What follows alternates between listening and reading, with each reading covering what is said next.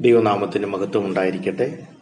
ദൈവസഭാ ചരിത്രം തുടർമാനമായി പഠിക്കുവാൻ കർത്താവ് കൃപ ചെയ്യുന്നല്ലോ. ഏവരെയും ദൈവം ധാരാളമായി അനുഗ്രഹിക്കട്ടെ. സഭ അനേക രാജ്യങ്ങളിലേക്ക് വളരുന്നതായിട്ടാണ് കഴിഞ്ഞ ദിവസങ്ങളൊക്കെ നമ്മൾ കണ്ടത്. അപ്പോൾ തന്നെ സഭാ വിശ്വാസത്തിന്റെ ഏകീകരണത്തിനും പ്രവർത്തനത്തിനും ഒരു തത്വ സംഹിത അല്ലെങ്കിൽ മതധർമ്മം എന്നൊക്കെ വേണമെങ്കിൽ പറയാം. ക്രീഡ് ചർച്ച് ക്രീഡ് ആവശ്യമായി വന്നു. ഓരോ സ്ഥലത്തും എന്താണ് എല്ലാവരും വിശ്വസിക്കുന്നത് അതിന് ഒരു ഒരു ഐക്യത ഒരു ഏകീകൃത ഭാവം അത്യാവശ്യമായി വന്നു. ഈ ആ സഭാപിതാവായിരുന്ന ഓറിയൻ ഈ വിശ്വാസ നിയമത്തെ അല്ലെങ്കിൽ ഈ ചർച്ച് ക്രീഡിനെ ഡിഫൈൻ ചെയ്തത് നിർവചിച്ചത് ഇങ്ങനെയാണ് പറഞ്ഞത്. The teaching of the church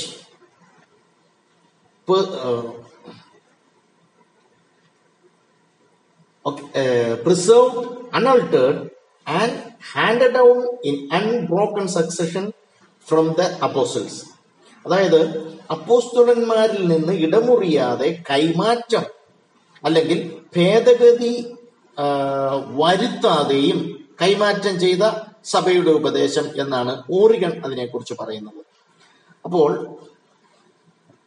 അപ്പോസ്റ്റന്മാർ എഴുതിയെങ്കിലും ഇതിനെ ആ, അപ്പോസ്തലന്മാർ ഇത് അപ്പോസ്റ്റന്മാർ ഇങ്ങനെ ഒരു വിശ്വാസ സംഹിത അല്ലെങ്കിൽ എഴുതിയിട്ടില്ലെങ്കിലും ആ, കാലങ്ങളിലെ ആ ഒന്നും രണ്ടും മൂന്നും നൂറ്റാണ്ടുകളിലെ സഭ എന്തിനും അപ്പോസ്റ്റന്മാരെ ആശ്രയിക്കുന്നത് കൊണ്ട് ഇതിനെ അപ്പോസ്തലിക വിശ്വാസ സംഹിത എന്നാണ് അവർ അപ്പോസ്റ്റൽസ് ക്രീഡ് എന്നാണ് അവർ വിളിച്ചുകൊണ്ടിരുന്നത്.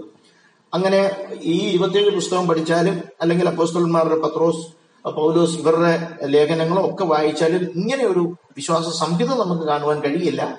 അതിൽ നിന്നൊക്കെ ഉദ്ധരണികൾ ഉണ്ടെങ്കിലും പക്ഷേ പിൻകാല സഭാപിതാക്കന്മാരാണ് ഈ ക്രീഡ് എഴുതി വെച്ചത്. പക്ഷെ അവർ അതിനെ അപ്പോസിൽസ് അപ്പോസിൽസ് ക്രീഡ് എന്നാണ് പറയുന്നത്. അപ്പോസിലെ പ്രവൃത്തി എട്ടിന്റെ മുപ്പത്തിയേഴ് മത്തായി ഇരുപത്തിയെട്ടിന്റെ പത്തൊമ്പത് ഇതിനെയൊക്കെ ആസ്പദമാക്കി സ്നാനത്തിനുള്ള ഒരു ക്രീഡുണ്ട്. അതൊരു ഉദാഹരണമായി ഞാൻ പറയുക ദ ബാപ്റ്റിസ്മൽ ക്രീഡ്. അത് പറയുന്നത് വിശ്വാസ സ്നാനം. യേശുക്രിസ്തു ദൈവപുത്രൻ നിന്ന് പൂർണ ഹൃദയത്തോടെ വിശ്വസിക്കുന്നുവെങ്കിൽ ആ വ്യക്തിയെ പിതാവിന്റെയും പുത്രന്റെയും പരിശുദ്ധാത്മാവിന്റെ നാമത്തിൽ സ്നാനം കഴിപ്പിക്കാം എന്നാണ് ബപ്റ്റിസ്മൽ ക്രീഡ് പറയുന്നത്. എന്ന് പറഞ്ഞതുപോലെ അപ്പോസ്ലിക് ക്രീഡാണ്. മർത്തോമാ സഭയിലും ഒക്കെ നമ്മുടെ വിശ്വാസ എന്ന പ്രമാണം നിത്യവിശ്വാസ പ്രമാണം എന്നൊക്കെ പറഞ്ഞ് നമ്മളെ ക്രീഡ് ചെറുപ്പത്തിലൊക്കെ നമ്മൾ പള്ളികളിലൊക്കെ പോകുമ്പോൾ നമ്മൾ കേട്ടിട്ടുണ്ട്. അപ്പോൾ ഈ ആ, ബപ്റ്റിസ്മൽ ക്രീഡിൽ തന്നെ ഞാൻ അതിനിടയ്ക്ക് കയറി പറഞ്ഞുകൊള്ളട്ടെ ഈ സ്നാനം എടുക്കുന്ന വ്യക്തി വിശ്വസിക്കണം. ഞാൻ വിശ്വസിക്കുന്നു എന്ന് പറയണം. അവിടെ ഫിലിപ്പോസിനോട് ഷണ്ണനോട് ഫിലിപ്പോസ് ചോദിക്കുമ്പോൾ ഷണ്ണൻ പറയുന്നത് യേശുക്രിസ്തു ദൈവപുത്രൻ എന്ന് പൂർണ ഹൃദയത്തോടെ ഞാൻ വിശ്വസിക്കുന്നു. എങ്കിൽ പിതാവിന്റെ പുത്രന്റെ പരിശുദ്ധാത്മാവിന്റെ നാമത്തിൽ അവരെ സ്നാനം കഴിപ്പിക്കാം. ഇതാണ് ബപ്റ്റിസ്മൽ ക്രീഡ്. അങ്ങനെയാണെങ്കിൽ സ്നാനാർത്ഥി വേണം വിശ്വസിക്കുവാനും സ്നാനമേൽക്കുവാനും. അപ്പോൾ നമുക്കറിയാം ഒരു തലത്തോട്ടപ്പൻ ആ കുഞ്ഞിന് വേണ്ടി വിശ്വസിച്ച് സ്നാനപ്പെടുന്നെങ്കിൽ ആ സഭയിൽ വന്നു കയറിയ ദുരുപദേശങ്ങളാണ് നമ്മൾ മനസ്സിലാക്കേണ്ടത്. അതുകൊണ്ട് മറ്റുള്ള സഹോദരങ്ങൾ എന്നോട് ദേഷ്യപ്പെടുകരുത്. നമ്മൾ സമാചരിത്രം പഠിക്കുമ്പോൾ അതുള്ളതുപോലെ അതുപോലെ പഠിക്കുവാൻ ശ്രമിക്കുക. അതാണ് നമ്മൾ ചെയ്യുന്നത്. അപ്പോൾ എനിക്ക് വളരെ സന്തോഷമുണ്ട്. മർത്തോമ സഭയിൽ നിത്യവിശ്വാസ പ്രമാണം അല്ലെങ്കിൽ വിശ്വാസ പ്രമാണം എന്ന് പറയുന്നത് എല്ലാം നമുക്ക് പറയുവാനുള്ള സമയമില്ലല്ലോ. അവർ പറയുന്നത് സർവശക്തിയുള്ള പിതാവായി ആകാശത്തെയും ഭൂമിയെയും കാണപ്പെടുന്നതും കാണപ്പെടുന്നവയും കാണപ്പെടാത്തതുമായുള്ള സകലത്തെയും സൃഷ്ടിച്ചവനായ ഏക ദൈവത്തിൽ ഞാൻ വിശ്വസിക്കുന്നു. ഞാൻ വിശ്വസിക്കുന്നു. ഓരോ വിശ്വാസിയും പറയണം. ഞാൻ വിശ്വസിക്കുന്നു. ദൈവത്തിന്റെ ഏകജാതനായ പുത്രനായ പുത്രനായി ഏക കർത്താവായ യേശു ക്രിസ്തുവിലും ഞാൻ വിശ്വസിക്കുന്നു. ഓക്കെ. അങ്ങനെ യേശു ക്രിസ്തുവിനെ കുറിച്ച് പല കാര്യങ്ങൾ പറഞ്ഞു കഴിഞ്ഞിട്ട് പരിശുദ്ധാത്മാവിലും ഞാൻ വിശ്വസിക്കുന്നു. പിതാവിൽ നിന്നും പുത്രനിൽ നിന്നും പുറപ്പെടുന്നതായ പിതാവിനോടും പുത്രനോടും കൂടെ വന്ദിക്കപ്പെടുന്ന പരിശുദ്ധാത്മാവിൽ ഞാൻ വിശ്വസിക്കുന്നു എന്ന് എല്ലാ മർത്തോമ വിശ്വാസികളും അവർ വിശ്വസിക്കുന്ന വിശ്വാസ പ്രഖ്യാപനം നടത്തണം. കാതോലികവും അപ്പോസ്തോലികമായ ഏക വിശുദ്ധ സഭയിലും ഞാൻ വിശ്വസിക്കുന്നു. ഈ കാതോലികം അന്ന് ഞാൻ പറഞ്ഞല്ലോ കത്തോലിക്ക സഭയല്ല. സർവവ്യാപിയായ യേശുക്രിസ്തുവിന്റെ രക്തത്താൽ വീണ്ടെടുക്കപ്പെട്ട വിശ്വാസികൾ എവിടെല്ലാം ഉണ്ടോ അവരെല്ലാം കൂടെ ചേർത്ത സാർവലൗകിക സഭ കാതോലികവും അപ്പോസ്തോലികമായ എന്ന് പറഞ്ഞാൽ അപ്പോസ്തോലിക ഉപദേശത്തിൽ നിൽക്കുന്ന ഏകവിശുദ്ധ സഭയിലും എല്ലാവരും അതാ പറയുന്നത് ഞങ്ങളാ ഏകവിശുദ്ധ സഭയെന്ന എല്ലാവരും പറയുന്നത്. റോമൻ കാത്തലിക് പറയും ഞങ്ങളാണ് കാത്തലിക് ആൻഡ് അപ്പോസ്തോലിക ഏക വിശുദ്ധ സഭ. ഓർത്തഡോക്സുകാർ അങ്ങനെ പറയും യാക്കോബായക്കാർ അങ്ങനെ പറയും മർദ്ദോമക്കാർ അങ്ങനെ പറയും പെന്തിക്കോസുകാർ അങ്ങനെ പറയും. ഓക്കെ അവരെങ്ങനെ വേണേലും പറഞ്ഞുകൊള്ളട്ടെ. പക്ഷേ ഈ പ്രമാണത്തിൽ അവരിങ്ങനെ പറയുന്നത് കാതോലികവും അപ്പോസ്തോലികമായ ഏക വിശുദ്ധ സഭയിലും ഞാൻ വിശ്വസിക്കുന്നു. ഞാൻ പറഞ്ഞു വന്നത് ആ കാലയളവിൽ സഭാപിതാക്കന്മാർ ഒരു വിശ്വാസ പ്രമാണം ഇങ്ങനെ ഉണ്ടാക്കുവാൻ ഇടയായി തീർന്നു നമ്മൾ എന്തുകൊണ്ടാണ് കാനോൻ വന്നത്? കാനോനികമാണോ? ഏതൊക്കെ പുസ്തകങ്ങൾ ദൈവസഭയ്ക്ക് അംഗീകരിക്കാം? അങ്ങനെ അതിനൊരു കാനോൻ വന്നു. രണ്ടാമതൊരു വിശ്വാസ പ്രമാണം അത്യാവശ്യമായി വന്നു. പല സഭകളിലും പല പഠിപ്പിക്കലുകളായി പോകരുത്. അതുകൊണ്ട് രണ്ട് മൂന്ന് നൂറ്റാണ്ടുകളിൽ കാണുന്ന സഭാ വളർച്ചയുടെ ചരിത്രം നമ്മൾ പഠിക്കുമ്പോൾ ഒരു ക്രീഡ് ഒരു വിശ്വാസ പ്രമാണം അത്യന്താപേക്ഷിതമായി വന്നു. ഇനി നമ്മൾ കണ്ട സഭാ അധ്യക്ഷന്മാർ ബിഷപ്പ് അതെങ്ങനെയാണ് ആദിമ സഭയിൽ വരുവാൻ ഇടയായി തീർന്നത്? അതും അതിന്റെതായ ചരിത്രം ഉള്ളതുപോലെ നമ്മൾ പഠിക്കുന്നത് നല്ലതായിരിക്കും. പുതിയ പുതിയ നിയമസഭകളിൽ ഒരു ഏകഭരണ സഭാധ്യക്ഷന്മാരെ നമ്മൾ ഈ പുസ്തകങ്ങളിൽ എങ്ങും കാണുന്നില്ല. ഓക്കെ പത്രോസ് ഒക്കെ പറയുന്നത് മൂപ്പന്മാരെ ഞാനും ഓക്കെ നിങ്ങളെ പോലെ ഒരു മൂപ്പൻ എന്നുള്ള രീതിയിലാണ് എൽഡർ എന്നുള്ള ഒരു വാക്കാണ് അവർക്ക് ഉപയോഗിക്കുന്നത്. അപ്പോൾ ഒരു ഏകഭരണ സഭാധ്യക്ഷൻ എന്നുള്ളത് നമ്മൾ പുതിയ നിയമത്തിൽ പുതിയ നിയമ പുസ്തകങ്ങളിലെങ്ങും കാണുന്നില്ല. രണ്ടു മൂന്നും നൂറ്റാണ്ട് കാലയളവിലാണ് അത് വരുവാനുള്ള കാരണം നമ്മൾ ഒന്ന് ചെറുതായിട്ട് എളുപ്പം ഒന്ന് ചിന്തിക്കു ചിന്തിക്കുവാനാണ് ഇന്ന് ആഗ്രഹിക്കുന്നത്. മൂപ്പന്മാരും സഭാ ശുശ്രൂഷകന്മാരും മാത്രമേ നമ്മൾ ഈ ലേഖനങ്ങളിലൊക്കെ കാണുന്നുള്ളൂ. രണ്ടാം നൂറ്റാണ്ടിന്റെ ആരംഭത്തിൽ മൂന്ന് വിധ വ്യത്യസ്ത ശുശ്രൂഷകന്മാരെയാണ് നമ്മൾ അവിടെ കാണുവാൻ സഭയിൽ കാണുവാനിടയായിത്തീരുന്നത്. സഭാപിതാവായ ഇഗ്നേഷ്യസ് ആണ് മൂപ്പന്മാരുടെയും എന്ന് പറഞ്ഞ പ്രസ്ബിറ്ററോസ് ശുശ്രൂഷകന്മാർ ഡീക്കണോസ് ഇവരുടെ മുകളിലായി ബിഷപ്പ് അല്ലെങ്കിൽ അധ്യക്ഷൻ എന്നൊരു പദവി കൊണ്ടുവരുന്നത്. അത് മനസ്സിലാക്കണം. അതിന് പറയും അതിന് നമുക്ക് ചരിത്രത്തിൽ നിന്ന് ചികഞ്ഞു നോക്കുവാൻ പറ്റുന്ന കാരണങ്ങൾ പലതാണ്.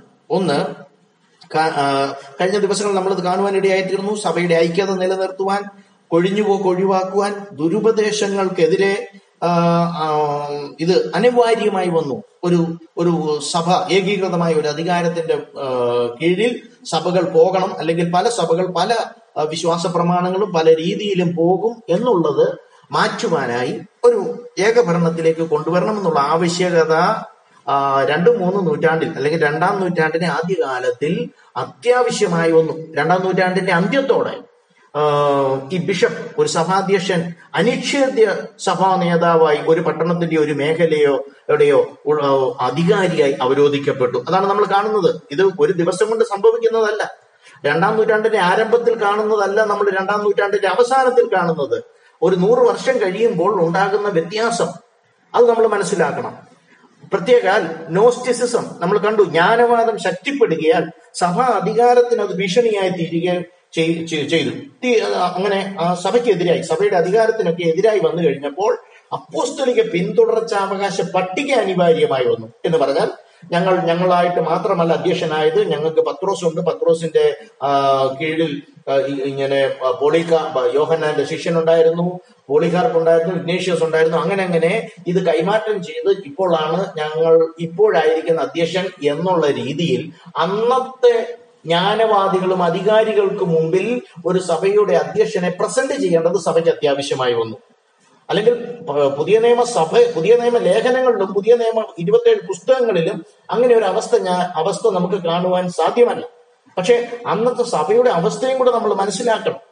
അപ്പോസ്തലിക പിന്തുടർച്ച പട്ടിക അനിവാര്യമായി വന്നു. എന്തിനാണെന്ന് അറിയാമോ ഞങ്ങൾ ഇപ്പോഴുണ്ടായതല്ല. ഞങ്ങൾ ഇരുന്നൂറ് വർഷങ്ങൾ കൊണ്ട് ഇത് തുടർന്ന് വരുന്നതാണെന്ന് അന്നുള്ളവരെ ബോധിപ്പിക്കാൻ വേണ്ടി അനിവാര്യമായി വന്നു. അങ്ങനെ അപ്പോസ്റ്റലന്മാരുമായി ബന്ധിപ്പിച്ച് അവരുടെ പദവിയും അധികാരവും അരക്കിട്ടുറപ്പിക്കുകയാണ് അന്നത്തെ രണ്ടാം നൂറ്റാണ്ടിലെ അവസാനത്തെ സഭാപിതാക്കന്മാർ ചെയ്യുന്നത് നമുക്ക് കാണുവാനിടയായിത്തീരുന്നത്. അത് മാത്രമല്ല റോമിലെ ബിഷപ്പ് പത്രോസിന്റെ അനന്തരാവകാശിയായി സ്വയം അവരോധിക്കപ്പെട്ടു. മറ്റുള്ള സഭാധ്യക്ഷന്മാരെക്കാൾ അല്പം ഉയർന്ന ഒരു പദവി റോമിലെ ബിഷപ്പിന് വരുവാനിടയായി. അതിന് ഒന്ന് രണ്ട് കാരണം ഞാനൊന്ന് തൊട്ട് പറയുവാൻ ആഗ്രഹിക്കുന്നു. മത്തായി പതിനാറിന്റെ പതിനെട്ട് കർത്താവ് പത്രോസിനോട് പറയുന്ന കാര്യങ്ങളൊക്കെ ഉദ്ധരിച്ചുകൊണ്ട് അതിനെ പിൻബലത്തോടെ ദുർവ്യാഖ്യാനപ്പെടുത്തി പത്രോസിന്റെ മേലാണ് പത്രോസിന്റെ വിശ്വാസത്തിന്റെ മേലാണ് സഭയെ കർത്താവ് പണിയുവാൻ ആഗ്രഹിക്കുന്നെങ്കിൽ അല്ല പത്രോസിന്റെ മേലാണ് സഭ പണിഞ്ഞതെന്ന് റോമിലെ ബിഷപ്പുമാർ വാദിക്കുവാൻ ഇടയായി തീർന്നു അങ്ങനെ പിന്നെ ഒന്ന് രണ്ട് കാര്യങ്ങൾ കൂടെ പറയാം. റോമാണല്ലോ സാമ്രാജ്യ തലസ്ഥാനം. അതുകൊണ്ട് തന്നെ അവർക്ക് ഒത്തിരി അതുകൊണ്ടുള്ള ആ കാലയളവിൽ ഒത്തിരി പ്രയോജനം ലഭിച്ചു എന്ന് നമുക്ക് ചരിത്രത്തിൽ നിന്ന് കാണുവാൻ കഴിയും. ഈ ചിന്താഗതിക്ക് ഒത്തിരി പ്രയോജനപ്പെട്ടത്. എന്ന് പറഞ്ഞാൽ റോമിലുള്ള ബിഷപ്പ് മറ്റുള്ള ബിഷപ്പുമാരെക്കാൾ ഏതോ ഒരു പ്രത്യേകതയുണ്ട് എന്നുള്ളത് റോം തലസ്ഥാനമാണെന്ന് നമ്മൾ മനസ്സിലാക്കണം. സാമ്പത്തികമായി വളരെ ഉയർന്ന ഒരു സഭയായിരുന്നു. അവിടെ റോമിൽ ഉണ്ടായിരുന്നത് നമുക്ക് മനസ്സിലാക്കണം. മറ്റു പല ചെറിയ രാജ്യങ്ങളുടെ സഭകളെയും അന്ന് റോമിലെ സഭ സഹായിക്കുന്നുണ്ടായിരുന്നു. ഇതൊക്കെ ഒരു പ്രത്യേക അധികാരത്തിലേക്ക് റോമിലെ ബിഷപ്പിനെ കൊണ്ടുവരുവാൻ ഇടയായി തീർന്നു ഇരുന്നൂറ് വർഷത്തെ പാരമ്പര്യം ഈ സഭയ്ക്ക് അത് അവർ എഴുതി വെച്ചിരിക്കുന്ന റോമിലെ സഭയ്ക്ക് ഈ ഇരുന്നൂറ് വർഷത്തെ പാരമ്പര്യം ഒത്തിരി പേർ രക്തസാക്ഷികളായി അവർ അചഞ്ചലമായ അവരുടെ വിശ്വാസം ഇങ്ങനെയുള്ള ഈ പാരമ്പര്യം ഈ ബിഷപ്പുമാർക്ക് റോമിലെ ബിഷപ്പിന് പ്രത്യേകിച്ച് വളരെ അധികാരങ്ങൾ കൈവരുവാൻ ഇടയായി തീർന്നു അപ്പോൾ മറ്റുള്ള സഭകൾക്കൊക്കെ എന്ത് സംഭവിച്ചു എന്നും കൂടെ നമ്മൾ ഇതിനോട് ചേർന്ന് പഠിക്കുന്നത് നല്ലതായിരിക്കും. എ ഡി നൂറ്റി മുപ്പത്തി അഞ്ചിൽ എ ഡി എഴുപതിൽ എരിശനെ ദേവാലയം ആക്രമിക്കപ്പെട്ടു എ ഡി നൂറ്റി മുപ്പത്തി അഞ്ചിൽ എരിശനെ പട്ടണം തന്നെ നശിപ്പിക്കപ്പെട്ടപ്പോൾ അവിടെ ഉണ്ടായിരുന്ന എരിശലേം കൗൺസിലൊക്കെ നമ്മൾ കണ്ടു ചിന്തിച്ചു. അവിടെ ഉണ്ടായിരുന്ന സഭ ചിഹ്ന ഭിന്നമായി പോയി. പിന്നെ എരിശലേം സഭയെക്കുറിച്ച് നമ്മൾ കേൾക്കുന്നു പോലുമില്ല എന്ന് മനസ്സിലാക്കണം. എഫ് എസ് എന്താണ് സംഭവിച്ചത്? എഫസോസിലെ സഭയുടെ അധ്യക്ഷനെ സഭയിൽ നിന്ന് പുറത്താക്കേണ്ടി വന്നു. ഞാൻ സമയമില്ല അതുകൊണ്ട് പോകുന്നില്ല. കാർത്തേജിൽ എന്താ? കാർത്തേജിൽ നമ്മൾ കഴിഞ്ഞ ദിവസങ്ങളിൽ ഒരു ക്ലാസ്സിൽ നമ്മളത് മനസ്സിലാക്കുവാനിടയെ കാർത്തേജിലെ സഭ പിളരാനിടയായി തീർന്നു. അങ്ങനെ റോമിലെ സഭ എതിരില്ലാതെ ഏകാധിപത്യ അധികാരത്തിലേക്ക് അവരോധിക്കപ്പെട്ടു. മറ്റുള്ള സഭകൾക്ക് അങ്ങനെയുള്ള ഒരു പ്രയോജനം ലഭിച്ചില്ല. അപ്പോൾ ഒരു രാജ്യത്തിന്റെ തലസ്ഥാനമായി ഒരു സാമ്രാജ്യത്തിന്റെ തലസ്ഥാനമായി റോമൻ പട്ടണം നിൽക്കുമ്പോൾ അവിടെയുള്ള സഭയ്ക്ക് ഒത്തിരി അധികാരങ്ങൾ കൈവരുവാൻ ഇടയായി തീർന്നു. ഇങ്ങനെ ഈ അധികാരങ്ങൾ കൈവന്നു കഴിഞ്ഞപ്പോൾ നമ്മൾ കാണുന്നത് റോമിലെ സഭാധിപന്മാർ വളരെ കുശാഗ്ര ബുദ്ധിയോടും കൗശല ബുദ്ധിയോടും കൂടെ ഈ അധികാരം നിലനിർത്തുവാൻ എല്ലാ വഴികളും നോക്കിയതാണ് ചരിത്രം നമ്മളെ പഠിപ്പിക്കുന്നത്. അപ്പോൾ അതിനുള്ള മൂല കാരണങ്ങളും കൂടെ നമ്മൾ മനസ്സിലാക്കണം. അവിടെ നമ്മൾ ആ കാര്യങ്ങളൊക്കെ കാണുവാൻ നമുക്ക് പറ്റുന്നുണ്ട്. എനിക്ക് സമയമില്ല. എല്ലാം എക്സ്പ്ലെയിൻ ചെയ്യാൻ ഒരു എക്സാമ്പിൾ പറയാം. കാലിസ്റ്റസ് എന്ന് പറയുന്ന ഇരുന്നൂറ്റി പതിനേഴ് ഇരുന്നൂറ്റി ഇരുപത്തിരണ്ട് കാലയളവിൽ ജീവിച്ചിരുന്ന സഭാധ്യക്ഷൻ. അത് അദ്ദേഹമായിരുന്നല്ലോ. അദ്ദേഹം അദ്ദേഹം ചെയ്തു. അത് സഭാ ബിഷപ്പായിരുന്നു റോമിലെ ബിഷപ്പായിരുന്നു. അദ്ദേഹം മാനസാന്തരപ്പെട്ട് വന്ന പാപം ചെയ്ത വിശ്വാസികളെ വീണ്ടും സഭയിൽ തിരിച്ചെടുക്കാം എന്നൊരു ഉപദേശം കൊണ്ടുവരുവാൻ ഇടയായി തീർന്നു എന്ന് പറഞ്ഞാൽ ഒരു പ്രത്യേക പാപത്തിൽ ഏതെങ്കിലും ഒരു വിശ്വാസി പിടിക്കപ്പെട്ടാൽ അവനെ സഭ എക്സ് കമ്മ്യൂണിറ്റി കമ്മ്യൂണിക്കേറ്റ് ചെയ്യണം സഭയിൽ നിന്ന് പുറത്താക്കണം. പക്ഷേ കാലിസ്റ്റസ് പറഞ്ഞത് അങ്ങനെയുള്ളവരെ അവർ മാനസാന്തരപ്പെട്ട് കഴിഞ്ഞാൽ അവരെ വീണ്ടും തിരിച്ച് എടുക്കാം എന്നുള്ള ഒരു നിയമം കൊണ്ടുവന്നു. ഇതിനു മുമ്പ് അങ്ങനല്ലായിരുന്നു. ആ വ്യഭിചാരത്തിലോ കൊലപാതകത്തിലോ അല്ലെങ്കിൽ ദൈവനിഷേധത്തിന്റെ എന്തെങ്കിലും പ്രവൃത്തിയൊക്കെ ഉണ്ടായിരുന്നെങ്കിൽ അവരെ സഭയിൽ നിന്ന് അംഗത്വത്തിൽ നിന്ന് മുടക്കുമായിരുന്നു. പക്ഷേ കുറച്ചു കഴിഞ്ഞപ്പോൾ കാലിസ്റ്റസ് പറഞ്ഞു ഇല്ല അവർ മാനസാന്തരപ്പെടുവാണെങ്കിൽ അവരെ വീണ്ടും തിരിച്ചു കൊണ്ടുവരാമെന്ന് പറഞ്ഞു. മറ്റുള്ളവർക്ക് ആർക്കും എതിർക്കുവാൻ പറ്റത്തില്ല. റോമിലെ ബിഷപ്പായി പോയി. ഞാൻ അതുകൊണ്ടാണ് ഞാൻ പറഞ്ഞ കുശാഗ്ര ബുദ്ധിയോടും കൗശല ബുദ്ധിയോടും കൂടെ അവരുടെ അധികാരം പിടിച്ചു നിർത്തുവാൻ അവർ നോക്കി. മൂന്നാം നൂറ്റാണ്ടിന്റെ അവസാനമായപ്പോഴത്തേക്ക് വിശ്വാസികളും ആ, സഭാ മൂപ്പനും തമ്മിൽ ഒത്തിരി വ്യത്യാസം വരുവാനിടയായി തീർന്നു. സഭയുടെ ആ, ആ ബിൽഡിംഗ് പണിയുമ്പോൾ അല്ലെങ്കിൽ ആരാധനാലയം പണിയുമ്പോഴൊക്കെ തന്നെ പണ്ട് ഏകോദര സഹോദരങ്ങളെ പോലെ കഴിഞ്ഞ ഒരു മൂപ്പനാരാ വിശ്വാസി ആരാ തിരിച്ചറിയുവാൻ കഴിയാത്ത ആമീൻ കുറച്ചു കാലം കഴിഞ്ഞു കഴിഞ്ഞപ്പോൾ നമ്മൾ കാണുന്നത് വിശ്വാസിയും അൽ അൽമായന്മാരും ആത്മായൻ ആത്മീയൻ അല്ലെങ്കിൽ പ്രീസ് എനിക്കതിന്റെ മലയാളം വാക്കുകൾ കിട്ടുന്നില്ല. ഈ പുരോഹിതന്മാരും ബാക്കിയുള്ള എന്തോ ലൈറ്റി സാധാരണ വിശ്വാസികളും എന്നുള്ള ഒരു വലിയ വ്യത്യാസം ഒരു വലിയ പിളർപ്പ് ആ കാലയളവിൽ വരുവാനിടയായി തീർന്നു. അതായത് ഒരു സഭയിലെ അംഗീകരിക്കപ്പെട്ട ഒരു ക്ലർജി ഒരു പുരോഹിതന് മാത്രമേ തിരുവത്താ ശുശ്രൂഷ തിരുവത്താഴ ശുശ്രൂഷയും സ്നാന ശുശ്രൂഷയും ചെയ്യുവാൻ പറ്റുകയുള്ളൂ എന്നൊരു നിയമം സഭയ്ക്കകത്ത് കൊണ്ടുവരുവാൻ ഇടയായി തീർന്നു. അത് മാത്രമല്ല ഒരു ആലയം ഒരു അധ്യക്ഷന്റെ അധ്യക്ഷൻ താമസിക്കുന്ന ഒരു സ്ഥലം ആ, ആരാധനാലയം ചർച്ച് ബിൽഡിംഗ് ഒക്കെ അത് വരുന്ന ഉടനെ അവിടെ അതിനുവേണ്ടിയുള്ള പ്രത്യേക പ്രത്യേക സെപ്പറേഷൻസ് വ്യത്യാസങ്ങൾ കൊണ്ടുവരുവാനിടയായി തീർന്നു. ബിഷപ്പിന് പ്രത്യേകം അല്ലെങ്കിൽ മൂപ്പന് പ്രത്യേകം ഇതൊക്കെ നമ്മൾ വളരെ റോമിലെ സഭ ഞാൻ പറഞ്ഞല്ലോ വളരെ സാമ്പത്തികമായി വളരെ ഉയർന്ന അവസ്ഥയിലേക്ക് കൊണ്ടുവന്നപ്പോൾ. എന്ന് പറഞ്ഞാൽ വളരെ സാമ്പത്തിക നിലവാരമുള്ള വിശ്വാസികൾ അവിടെ ഉള്ളത് കൊണ്ട് ആ അവസ്ഥയിലേക്ക് ആ സഭ പെയ്യെ പെയ്യെ പെയ്യെ വളർന്നു വരുമ്പോൾ സഭയുടെ മേൽ മേൽക്കൊയ്മ കൊണ്ടുവരുന്ന ഒരു അധികാരസ്ഥനായി ബിഷപ്പ് മാറുവാൻ ഇടയായി തീർന്നു. അങ്ങനെ പ്രത്യേകിച്ച് റോമിലെ ബിഷപ്പിന് പ്രത്യേക അധികാരങ്ങൾ തന്നെത്താൻ ആർജിക്കുവാൻ ഇടയായി തീർന്നു. ഏകദേശം മുന്നൂറ്റി പതിമൂന്ന് ആ സമയത്താണല്ലോ മിലാൻ എഡിക്റ്റ് ഒക്കെ കൊണ്ടുവരുന്നത്. ഓക്കെ അതിനെക്കുറിച്ചൊക്കെ നമുക്ക് വീണ്ടും വീണ്ടും സമയം എന്റെ കഴിഞ്ഞല്ലോ.